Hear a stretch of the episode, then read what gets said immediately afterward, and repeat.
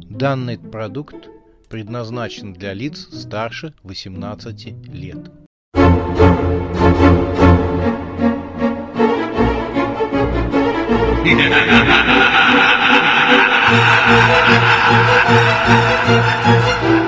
Пощекочи, нервишки.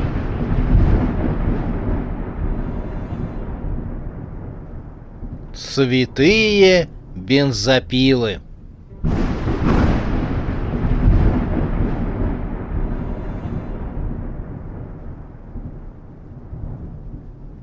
Выжившие кинозвезды.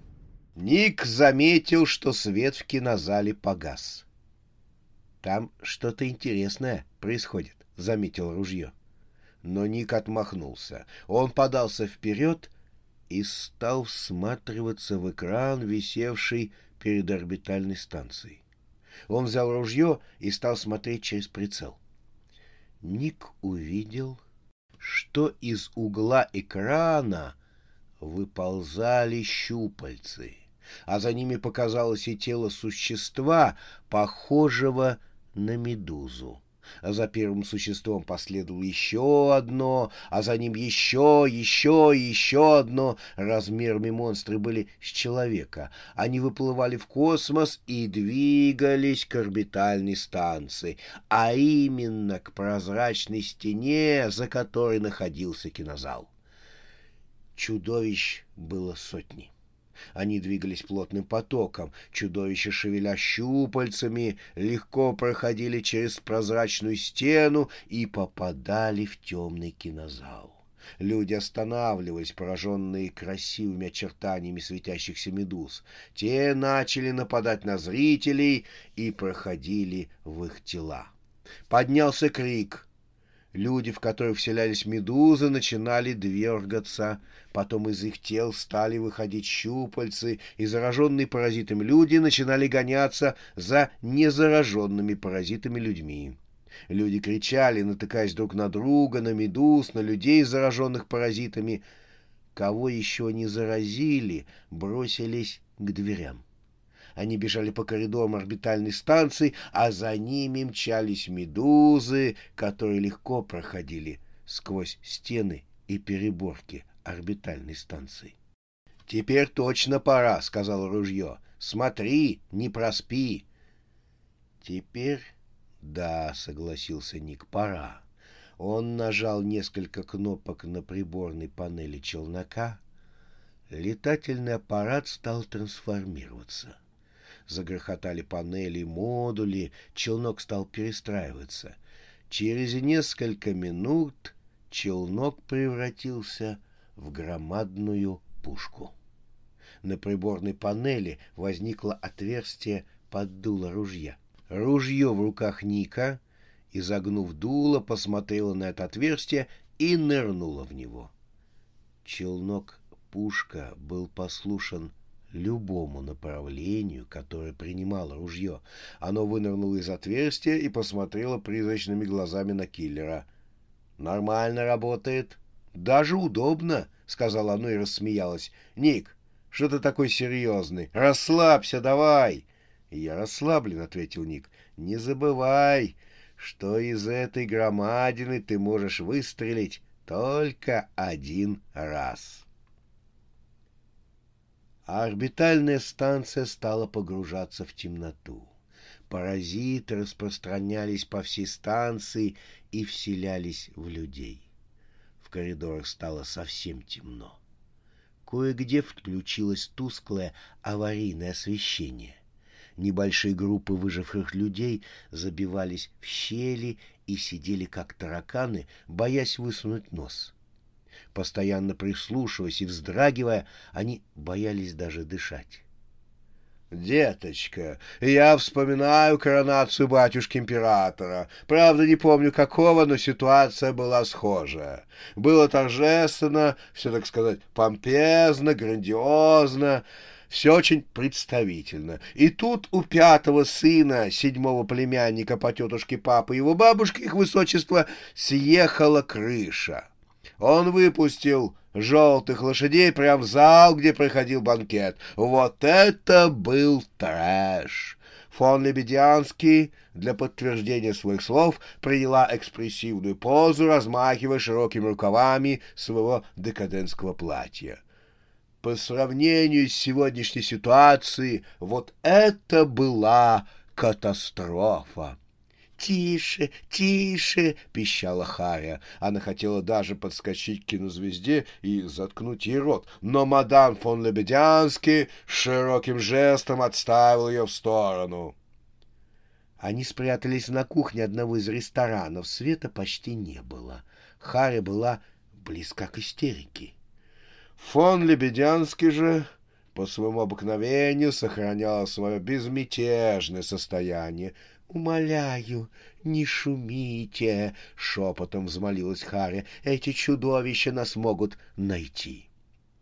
«Фон Лебедянский!» — хохотнула так громко, что у Хари даже душа ушла в пятки. «Нас же услышат!» — зашипела Харя. «Мы умрем!» «Брось!» — зычным голосом проговорил фон Лебедянский. «Мы должны умереть!» Человек должен умереть, таково его, э, так сказать, предназначение. А между рождением и смертью проходит лишь миг. Поэтому стоит ли тратить свою жизнь на негативные ощущения, на мелкие переживания страхов? Лично я делала все, что хотела. Если перечислить, сколько раз я уже могла умереть, то не хватит энциклопедий. Время не важно. Важно знать, что если ты не боишься смерти, тебе открывается чудный мир свободы. Не спорь, что мне везло. Я же давно должна была сдохнуть самой неприглядной смертью. Но, к сожалению, все мои любовники и родственники умерли не своей смертью. Несправедливо, поэтому я давно ничего не боюсь. Харя в ужасе пыталась заткнуть ей рот. «Я-то очень боюсь», — призналась она. «Я всегда боялась. Боялась потерять поклонников, не получить роль, потерять все деньги, потерять подписчиков в правдограмме». «Деточка, твои страхи так мелочны и ничего общего с реальной жизнью не умеют. Хоть раз в жизни признайся, что ты признаешь, что можешь умереть в любой момент жизни, и перестань беспокоиться. Как? Все наши страхи сводятся к одному страху — страху за свою жизнь. Если ты примешь этот факт, то можешь умереть прямо сейчас, то этот страх не будет ничего не значить для твоей психики.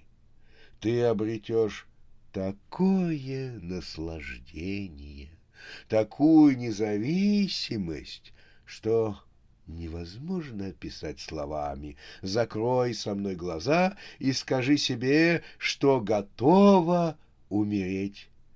«Ах!» — взвизгнула Хая. Там кто-то есть. С чего ты взяла? Там чудовище. И оно кого-то ест. Фон Лебедянский решительно пошла на звук. Харя в ужасе пыталась ее остановить, но ее руки так дрожали, что просто не могли удержать престарелую кинозвезду. Одной оставаться в темноте Харе не хотелось, и поэтому она пошла за фон Лебедянский. Та свернула за угол, откуда выходило свечение. Харя, как ни боялась, скользнула следом. Она увидела открытую дверь холодильника, из-за нее доносились утробные рычания и чавканье. Такое впечатление, что за дверцей холодильника находился крокодил, который пережевывал целую тушу быка. Харя задрожала, а фон Лебедянский невозмутимо пошла к холодильнику. Она наступила ногой на жестяную банку, чавканье разом прекратилось. Харя застонала от ужаса, предчувствуя самое страшное. Над дверцей холодильника появилась ряха Платона Железного. По его рыжим ушам стекала сметана. Платон Железный выкатил глаза на женщин. «Чего?» — возмутился он. «Я всегда ем, когда нервничаю. Это все мое». «Он жрет! Он опять жрет!» — заверещала Харя. Маша спряталась в бочке у мужа.